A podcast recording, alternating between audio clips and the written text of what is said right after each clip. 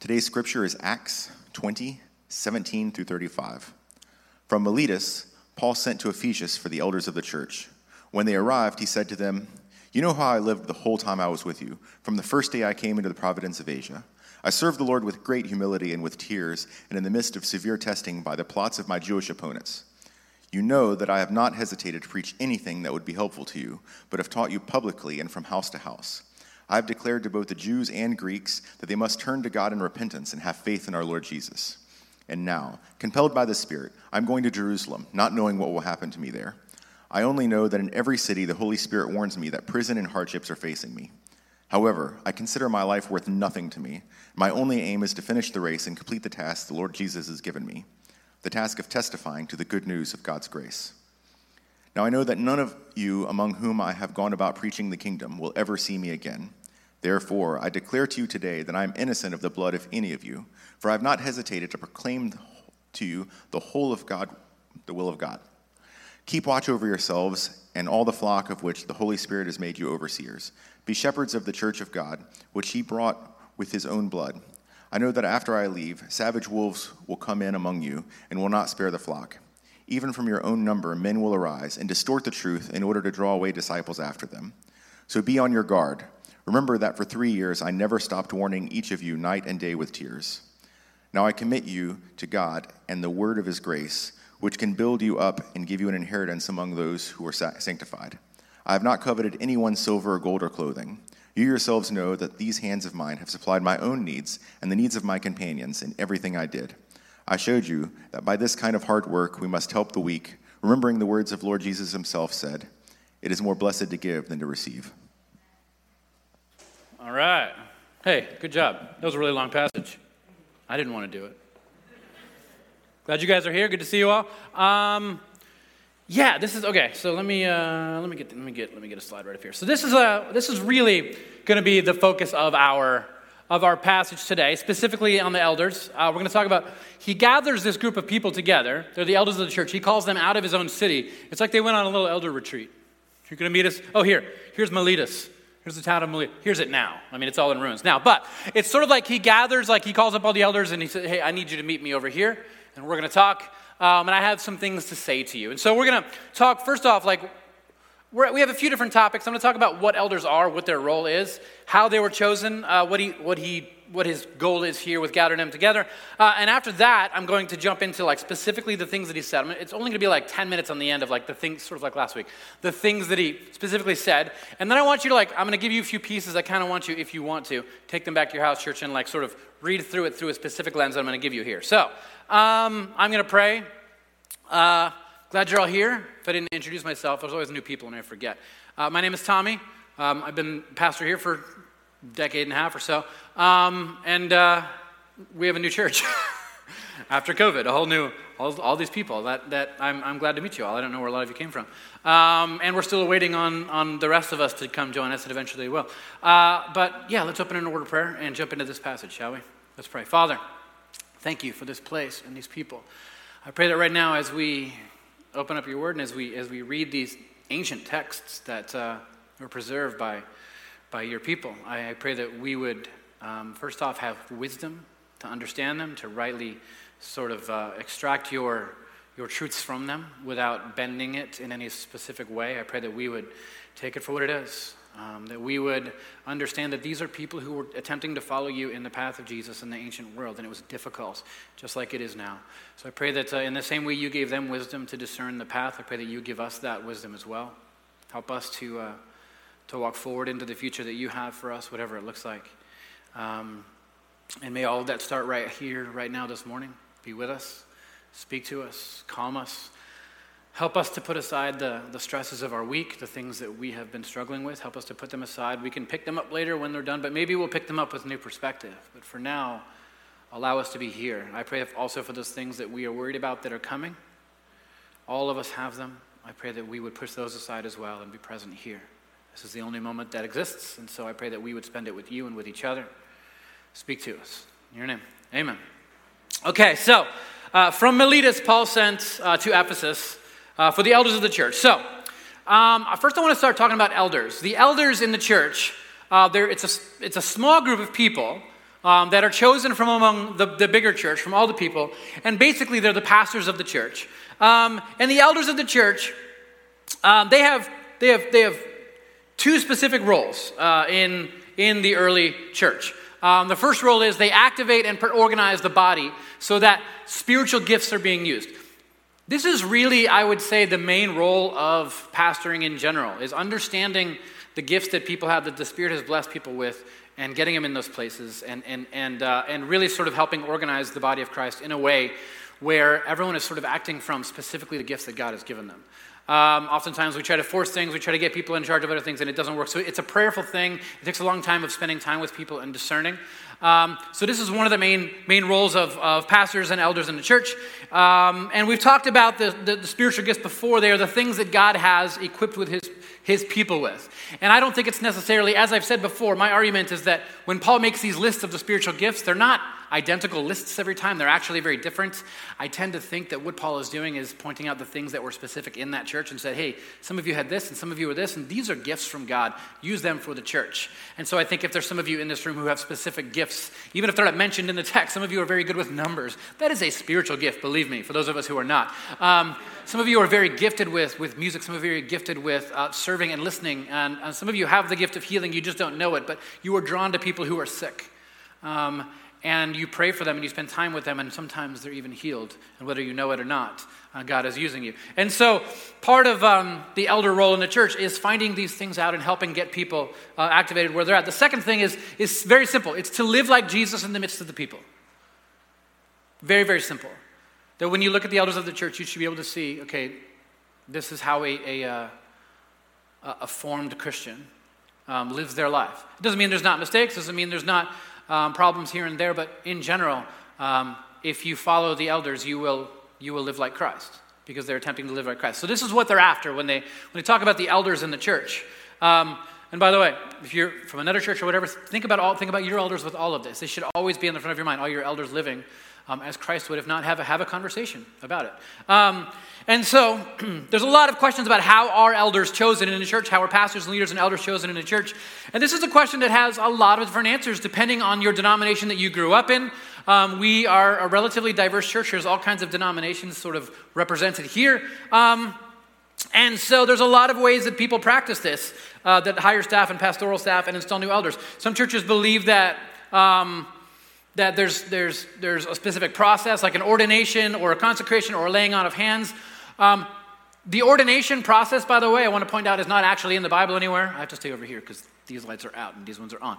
Um, the ordination process that, that, that, people use today isn't actually in the Bible anywhere. The first one to ever ordain another person for ministry, I believe, was the Apostle John, and he ordained Polycarp, I believe it was, to become a minister, basically to carry on the apostolic role. So uh, that is um, there's, there's, there's ways that people think it should be done, but there's no laid out process. And here's the interesting thing if there was ever a time to lay out a process for selecting new elders, this would have been it for Paul.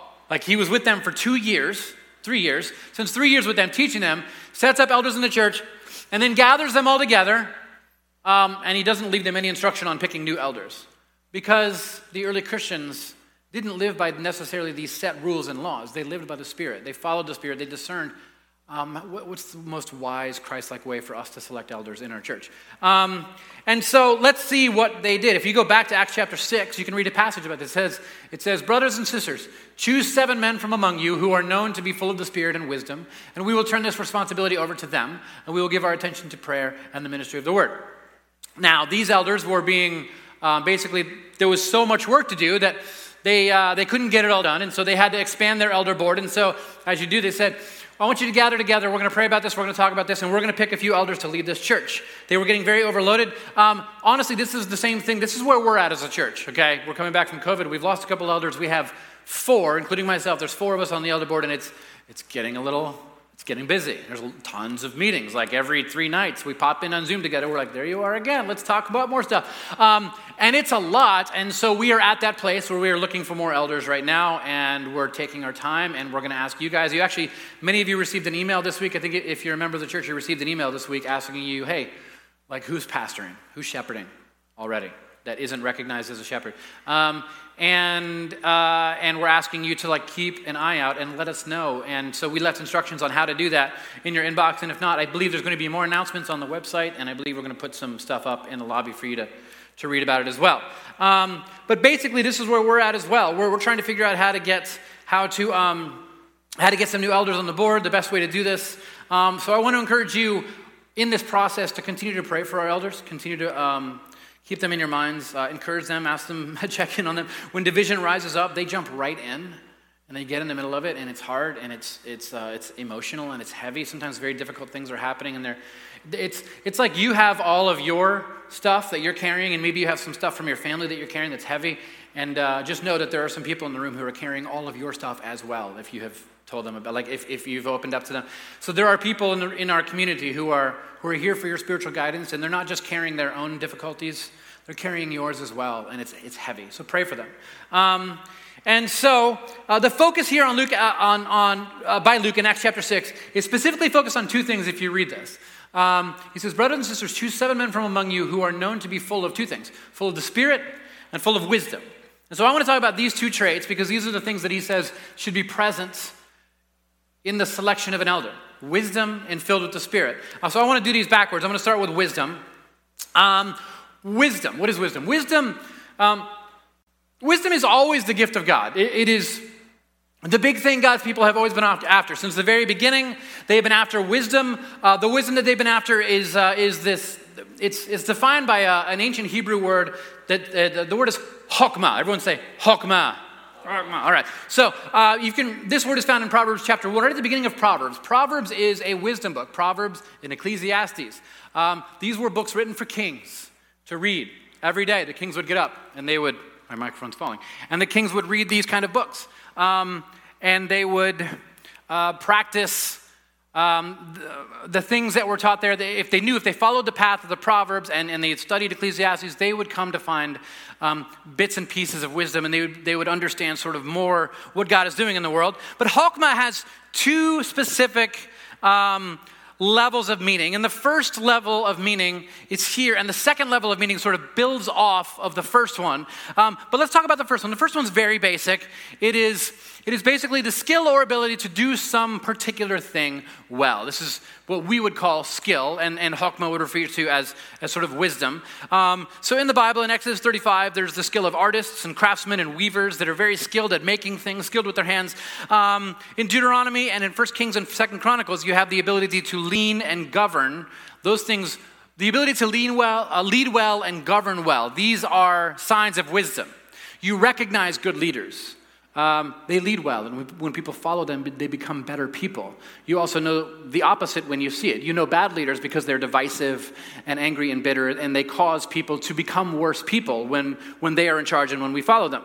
Um, Isaiah 10 he had, talks about a skill for war. Um, that's wisdom. Um, also, um, I believe it's Isaiah, he talks about um, how some people have, have hands that are equally skilled, it says, at doing good and doing evil. Some people are very, very good at doing evil things. They know how to manipulate, they know how to move people, they know how to control, they know how to get what they want, they know how to speak and not speak when they don't need to. Um, there is a skill that you can have and be very good at doing evil. So this is all, there's, there's a lot more to this. There was professional vocal, vocal abilities of mourners that are considered wise, like people who sing really good, they're like, well, he's a wise singer. Like this is how they would talk. So this is one level of wisdom, but there's a whole nother level of wisdom that gets into sort of the role of the spiritual elder in the church. Um, and that it's sort of described like, uh, like this. Um, it is the ability to do not just things well, but life well. Someone who is able to do life well. They seem to have an understanding of how to balance things, of how to do things in a healthy way. They're not chasing beeline straight for happiness. They're after um, goodness and they're responsible and, and they're, they're doing their good work. And as they're doing this, they notice happiness in their life. But if you make a know that if you make a beeline for happiness every time, what would make me happy right now? You're going to ruin your life. You're going to pick all the things that are going to make you happy right now, but destroy you later. And it's always going to be sex, drugs, uh, rock and roll, right now. Um, like it's always going to be like these kinds of things. What makes me happy right now? And you do these things, and it, uh, it, it's bad for you later. It might make you happy now, but happiness is something that is realized as you're doing the things that God has set before you. Um, and so there are sort of two levels of this thing. Um, if, if wisdom is the skill to do something well, then, then sort of it is the skill or ability to do life well. It's the second level of meaning that's so central to biblical wisdom here. Um, wisdom is the fruit of observation, of experience, and receptivity to instruction. Wisdom comes about by allowing yourself to be teachable. By instead of like when somebody gives you something that you don't like and says something about you that you don't like, it's, it starts with the ability to say, now I'm, I'm going to receive this and I'm going to think about it.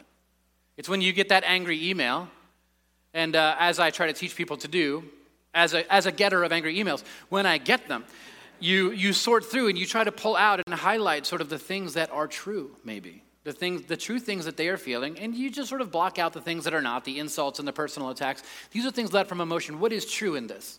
Um, and, and so this is part of, of wisdom. Being old and having gray hair, I got a little bit right there. Um, being old and having gray hair is not a prerequisite for wisdom. By the way, this is all COVID gray hair. Um, that's where it came from. Uh, but wisdom, it does co- tend to come with age. I know we all know older people who are not wise and who have lately been taken by lies and all kinds of stuff. But um, in general, um, a long life tends to give you more outlook and more perspective and more wisdom. Um, that's why they always discourage like really young people and young believers from leading in the church. Um, I became a pastor when I was the senior pastor when I was 26. I became a worship and associate pastor when I was 23. I was not wise. I did a lot of stupid things and offended a lot of people. Um, learn from my fail. Um, don't peak at an early age. Don't try to get early and rush into leadership. Spend some time, work on yourself so that when you lead people, you don't lead them right off a cliff or into a brick wall. All right? Um, so, um, let's go a little farther. Let's look at, at some of the roles, the two main roles that wisdom uh, is said to play in Proverbs. Uh, verse 3, chapter 1, verse 3, it says, Wisdom is for receiving instruction in prudent behavior, for doing what is right and just and fair, uh, for, doing, uh, for giving prudence to those who are simple, uh, who are simple, knowledge and discretion to the young. So it's, it's understanding where people are at, the context that they are in, and speaking to where they are at instead of just blanket statement for everybody. What, what, what are you going through? How can I get with you and help you discern um, your path forward through this. Instead of just, I'm sorry, the rest of us are doing this, get in line or get out. It's no, no, no. We're actually going to come to where you are. Um, this is a whole different way of being. This is not very welcome in America. Um, we tend to sort of wield our power uh, with, with no desire to put any of it down over others. So um, that's wisdom. I want to talk about what it means to be filled with the Spirit next, because these two things are necessary for leadership in the church. Um, so, uh, being filled with the Spirit. We've talked about this relentlessly, and I still have like a um, sort of a, a, a sub series going where once in a while I'll grab one of the fruits of the Spirit. Um, here, let's look at the, let's put those up here. I'll grab one of the fruits, of the Spirit and do a whole sermon on it. And we've done a bunch of them, and we still have more to go. But these are the fruits of the Spirit. These are the things that you're looking for when you're trying to gauge is this person full of the Spirit or not. So, like when you read that, I mean, last night, literally, my family last night, we watched uh, that Mr. Rogers movie with Tom Hanks. Brilliant. And when I, when I watch him or any story about him, when I see him interviewed, all I honestly see is Christ likeness. Like, that's what I see. He was a Christian, Presbyterian minister. Like, he nailed it. He figured it out. He, uh, unless there's some secret scandal have to come to life, I don't think there is. I, this is, a, this is a, a seemingly good man, and if you, if you follow Mr. Rogers, you, will become more like Christ as well, um, because he was following Jesus. Um, so, uh, we've talked about this a lot, but if you want to know what it looks like, how do you know if somebody's filled with the Spirit? It's not about miracles or, or magical things. It, it literally is just this is what they look like. The fruit of the Spirit is on their, their tree love, joy, peace, patience, kindness, forbearance instead of patience, kindness, goodness, faithfulness, gentleness, and self control. Um, these are the things uh, that we're looking for in, in church leadership, in, in, when, we're, when we're looking for people to generally to follow. Um, uh, yeah, and there, there's a lot more, and, and, we talk about this in some of the email we sent out.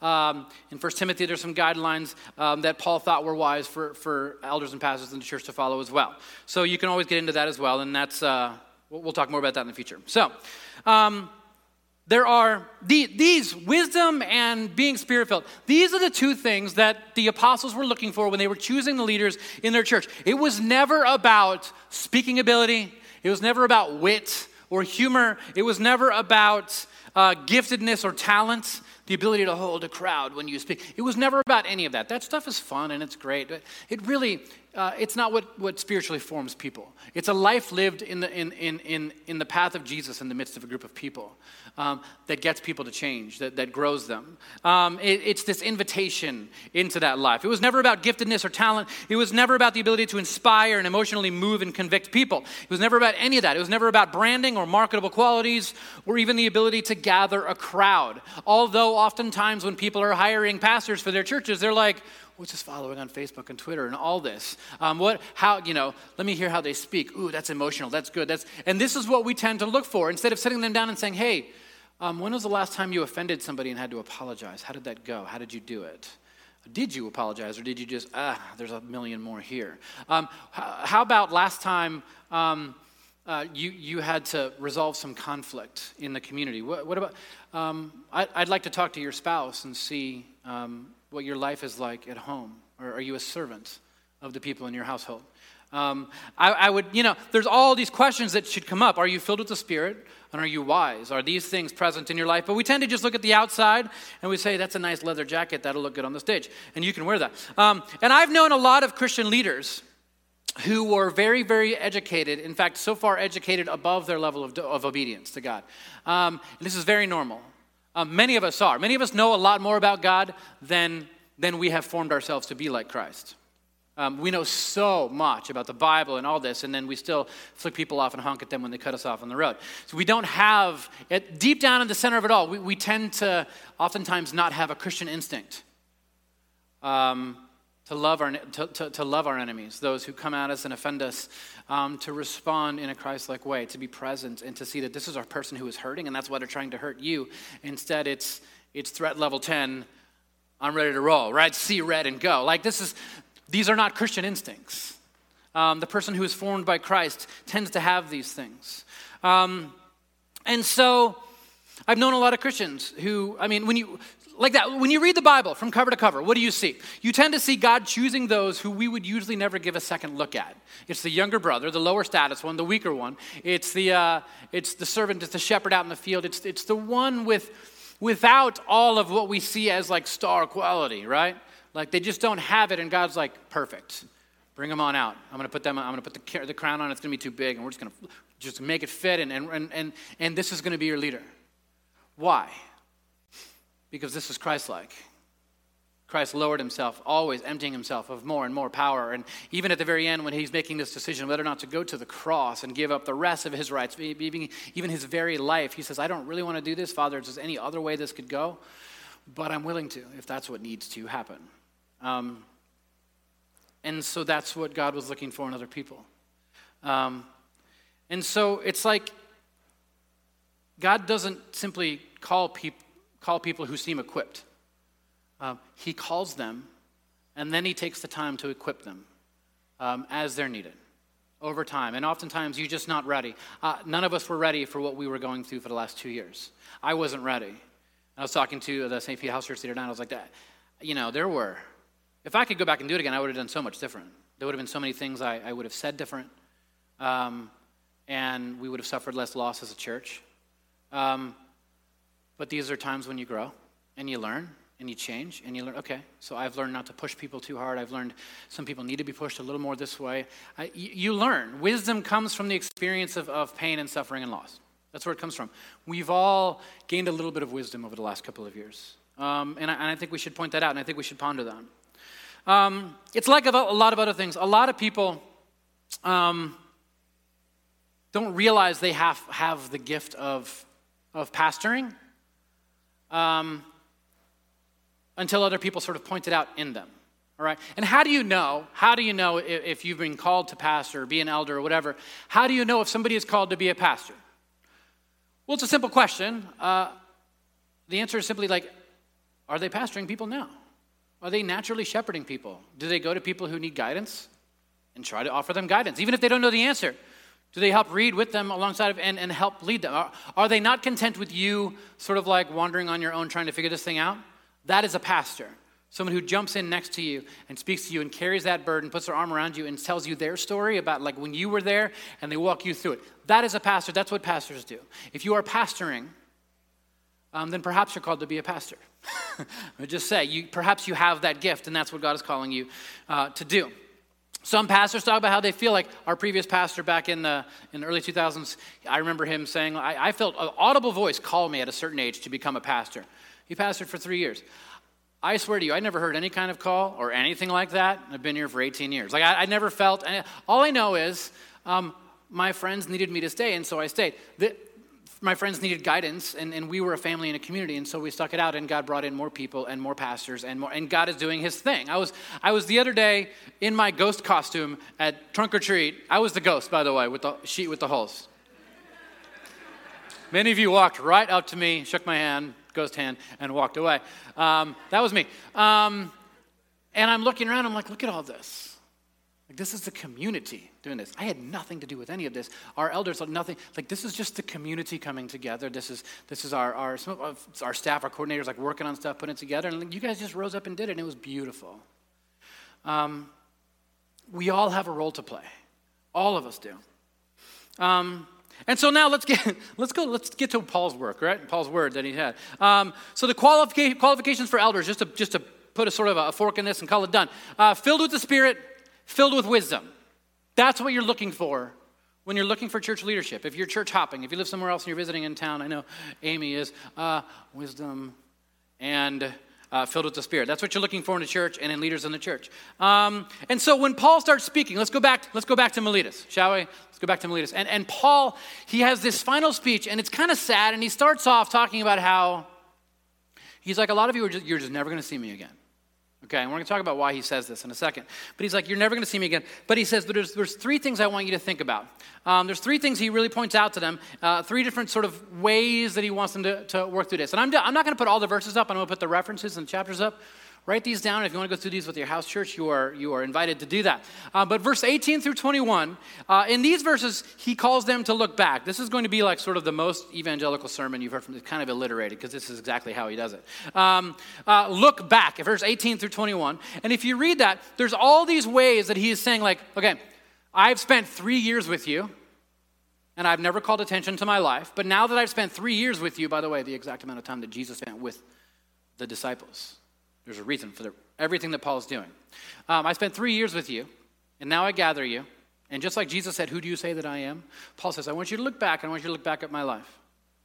And if you're wondering how you should live your life, I modeled it for you for the last three years in your midst. I worked very, very hard and stayed very focused. I had spiritual disciplines I was practicing to keep me on track so that I could I could be a living, walking, talking Bible for you so that I could, I could stand in your midst and live in this way that inspires you and says, Well, this is different. I, I didn't know that you could live like this. And I lived like that for the last three years. He's like, Look back at the ways that I lived among you.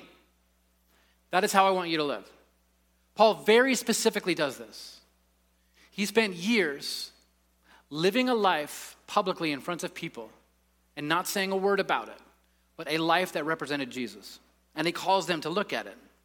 And what he's doing here is he's setting up a model for them to follow. And then he's living it out, and then he's inviting them into it. And the reason he's doing this is because this is what Jesus did.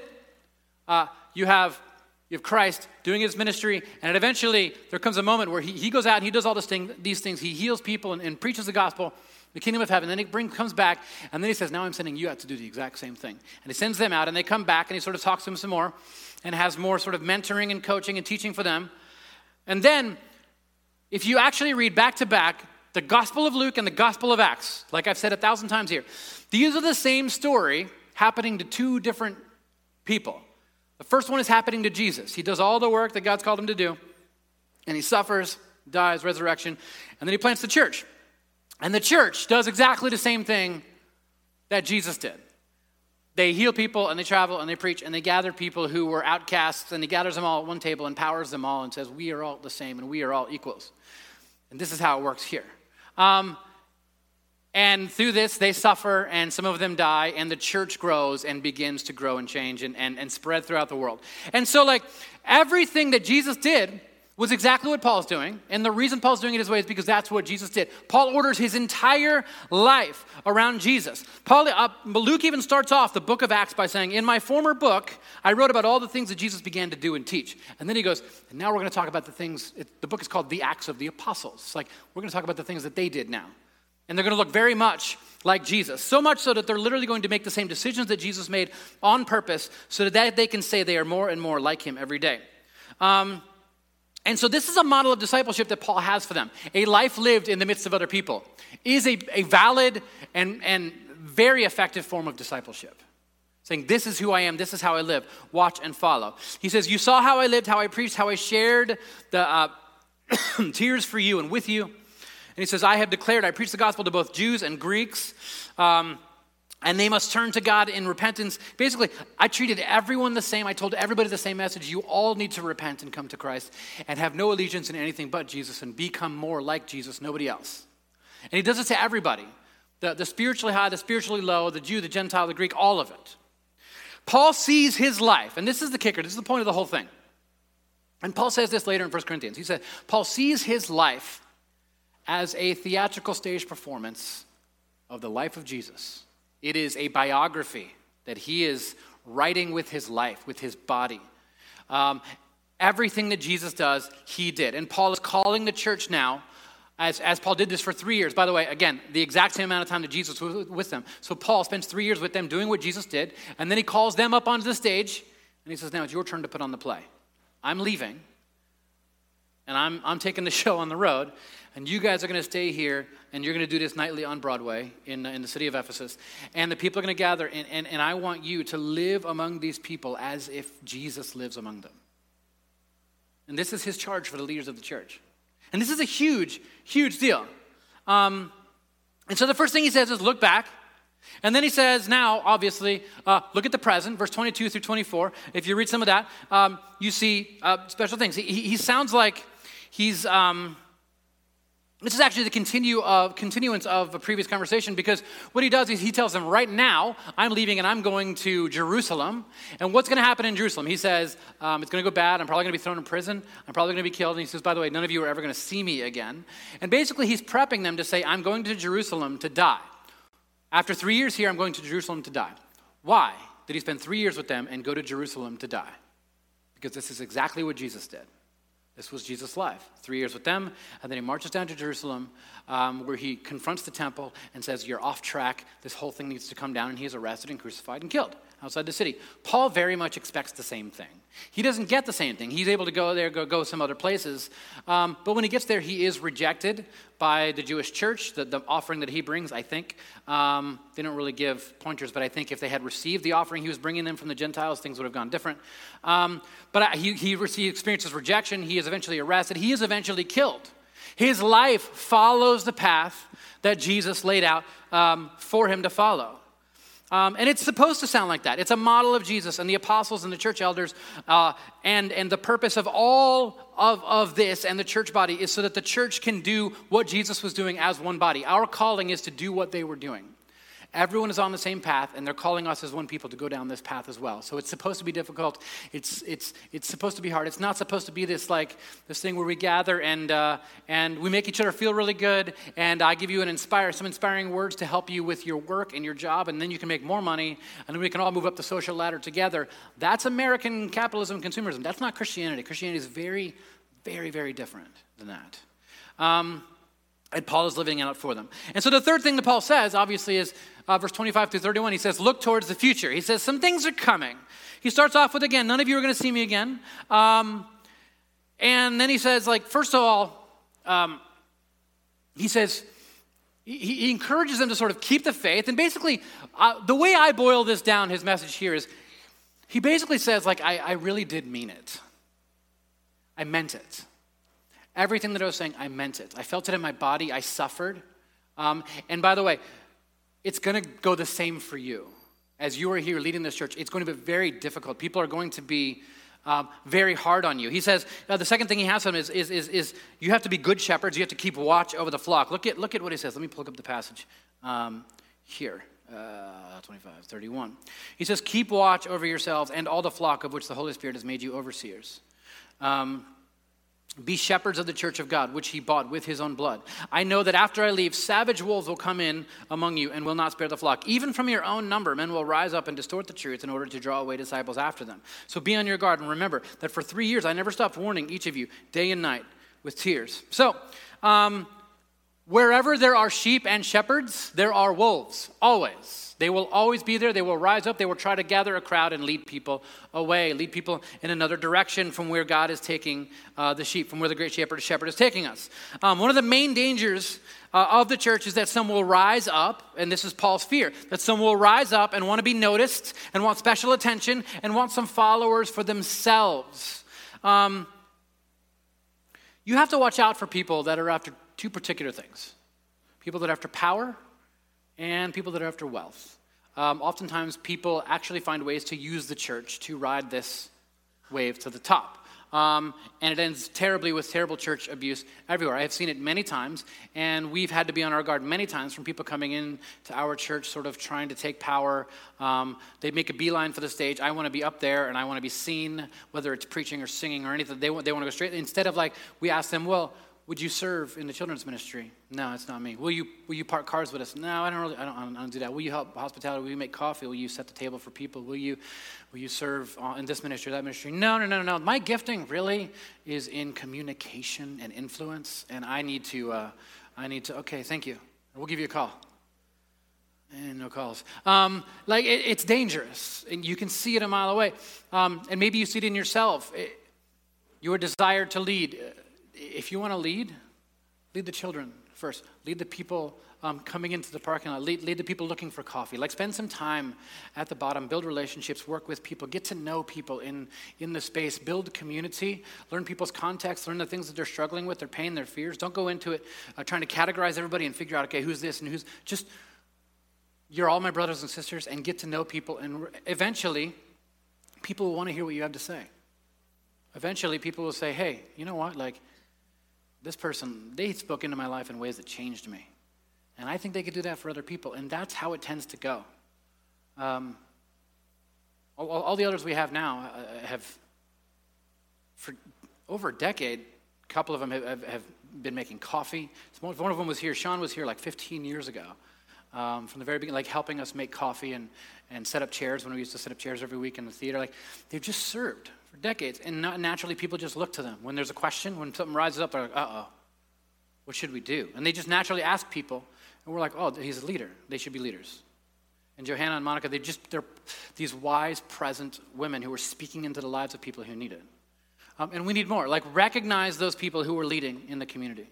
Um, and, and, and, and look at some of the things that Paul says. He points out, he's like, he's like, I never, okay, let me put some of these up here.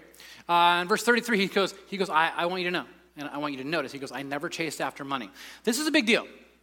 Um, in the first century, everyone viewed these traveling itinerant preachers as hucksters, as a sham. At the beginning, they were thought of highly and people would give them money, but eventually, around this time, this is a couple decades after Jesus, and, and people are starting to be like, get really annoyed with these traveling hucksters and they, they, stop, they stop listening to him and everything. So Paul wants to set himself apart from them. And so when Paul walks into a space, he sets up a little shop and he does, he works with linen stuff and he makes parts for tents and he makes fabric and this is what he does to make money. And when you do this though, one of the quickest ways to lose honor and privilege and power in the ancient Roman world was to work with your hands, especially work with linen um, bottom of the line, bottom of the barrel. It, it, would be, you know, it's whatever job you can imagine that you think, that you in your eyes think is the lowest job in society. Don't say it out loud because people here might do that. Um, the thing that you're imagining, um, that's what Paul chose to do. He's like, I'm going to do that. I'm going to be at the bottom so nobody lifts me up and nobody looks highly of me. And I'm going to I'm going to sort of, I'm going to minister to these people down here. Um, so he never chased after money. And he says, I worked and made my own living, uh, and I used that money to pay for the, pro- uh, to, uh, to provide for others. And so this is a, a very fascinating thing. Luke's intention, over and over in the book of Acts, Luke always is bringing up the wealthy in the church. And he points to them and he speaks to them and he points out the way that they were working in their church as a model uh, for the wealthy that are in our midst. Um, if you are middle class, upper middle class, even honestly lower middle class in America is, is vastly higher than most of the other people in the world. Um, so, and so basically, if we take a look at Acts as a whole, Luke's intention is for his readers to see the way that the church treated those of low social status, um, the way that they brought them in and treated them as equals. Um, Luke has also suggested several times in the book of Acts that it is the higher status Christians, those with the larger houses, uh, for, uh, for the community to meet in with the bigger tables and more access to food and provisions and staff in their households. Um, those, these are the ones who stepped up to provide food for the gatherings of others. They provided a space for the gathering, they provided food for the gathering. And this is what you see all through the book of Acts. So if you find yourself in a position of, of having wealth and having money, um, Paul's message, Luke's message, my encouragement to you as well, um, open your home up to those who don't have a place to gather. A lot of people you don't realize, if you didn't grow up poor or if you didn't spend time in poverty, a, a, lot of people live in very small apartments with several people together, um, very small houses, and they just simply can't have the kind of community that other people can have because their house is small. And so Paul literally encourages the rich. He says, Hey, open up your house, move the furniture aside, bring the people in, let them gather there, set your tables. You eat better than they do. Some of them don't eat. Uh, nearly as often as you do. Some of them spend a couple of days a week without actually eating so that their kids can eat. Set the table, feed them, make sure they have what they need, provide the place for them to gather. This is the gift that, that the wealthy in the community get to play, to, to make sure the needs of the people are taken care of, and they stand in the gap in that way. Um, and as my understanding of Paul has grown, so has my understanding of, of, of wealth and the role that it played in the church. I think when you're, when you're in your 20s and early 30s and you're a Christian and you're, you're getting in like, and you're reading some more and more and more sort of progressive theology, what you begin to think is like, oh, you begin to develop sort of like a, an anger for those who have tons of wealth and you know people who don't have any. But the call of Christianity was never don't have money. It was if you had money, be with the poor. Spend time with them, bring them in, take care of them. You have a role to play. It's, it's don't shut your doors, allow others in. Spend, bring that community at your table. There should be some single people who, um, who maybe live by themselves and eat every meal out. Perhaps bring them into your house at your table. Um, let them speak to you. They, they, they, they sometimes have a lot of wisdom as well because they have a lot more time to read and to, because they don't have families. And, and sometimes they travel and they do incredible work and they meet people around the world. Let them speak into your life as well. Gather people at your table, not so that you can necessarily bless them, but so they, they can bless you as well through the conversation. And everyone's needs are being met at the same time. So I think my main takeaway from this huge passage that, that Paul has for them um, is, is sort of the, the and, and, the inspiration from Paul's life that he lives in Ephesus is really two things. Paul really, really did mean it. He wasn't just hired to do this job. He was never off the clock. He meant it. At every moment of the day, he's He's the presence of Christ wherever he goes. Any space he enters into, he does it without power. He does it with love in his heart and, and, and grace in his eyes and generosity in his hands. And he's always present with the people um, there in this way. And when I, that's, it's inspiring to me because honestly, and I think about, I've been thinking about this, you know, when the pandemic started, I was in my 30s. um, and so here I'm, you know, at 41, I, that thing really does happen where first off you start listening to old stuff when you're a kid. So I'm listening to a lot of like the Get Up Kids and the Promise Ring and just old stuff um, that nobody's ever heard of, obviously. And so like I'm, but also so your youth, you begin to rethink your youth, but you also like, okay, like maybe another 40 years left, maybe. Um, looking back, did I, did I mean it? Did I mean the things that I that I said I believed? I can point out so many ways that I didn't that I was just being a part of the group or saying what people wanted to hear. But I didn't really, I don't think I meant it. I really, reading about Paul's life, I want to get to the end of my life and I want to have my family gathered around and I want to know that I meant it. I want them to know that I meant it. They're like, no, I, I talked about Jesus because I, I want to follow Jesus. I want to be like Jesus with everything, even if it, even if it all goes away, even if it costs all of it, life's work, gone. I really just want to follow Jesus. Like, and, and I want you to be able to look back on my life and see that I did. I, I think we all want that. We all want to know that we get to the end of the thing, we meant the thing that we were living for. And not just like in faith, in all of it.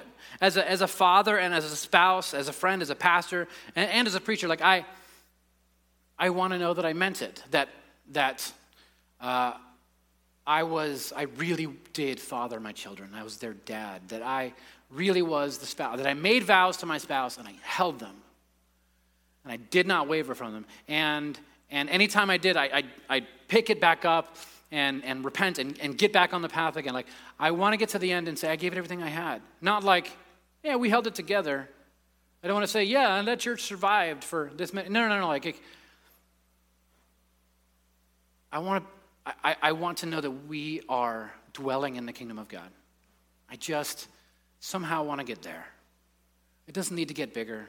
It can get smaller. That's totally fine. I, I just want us to really, really, really mean it and not play these games with ideology and coercion and, and, and spending time antagonizing people who we disagree with. Like, none, I just want to mean it. I want to love them. I want to invite them in. Um, my biggest desire at the end of it is to say, at, at, at the end of all of it, the sermons, the vows, the hugs, the embraces, like, I meant that. Paul did. You know? Um, and the second thing is, like, he really did leave a path to follow. He made it easy. You just look at his life and you can see. He left a path to follow.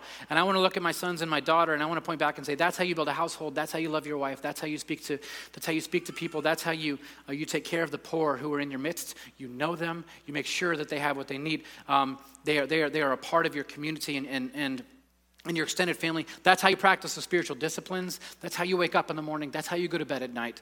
That is how you stay plugged in. And then I want to invite them, I want to live it all for them and then invite them into it. This is what Jesus did.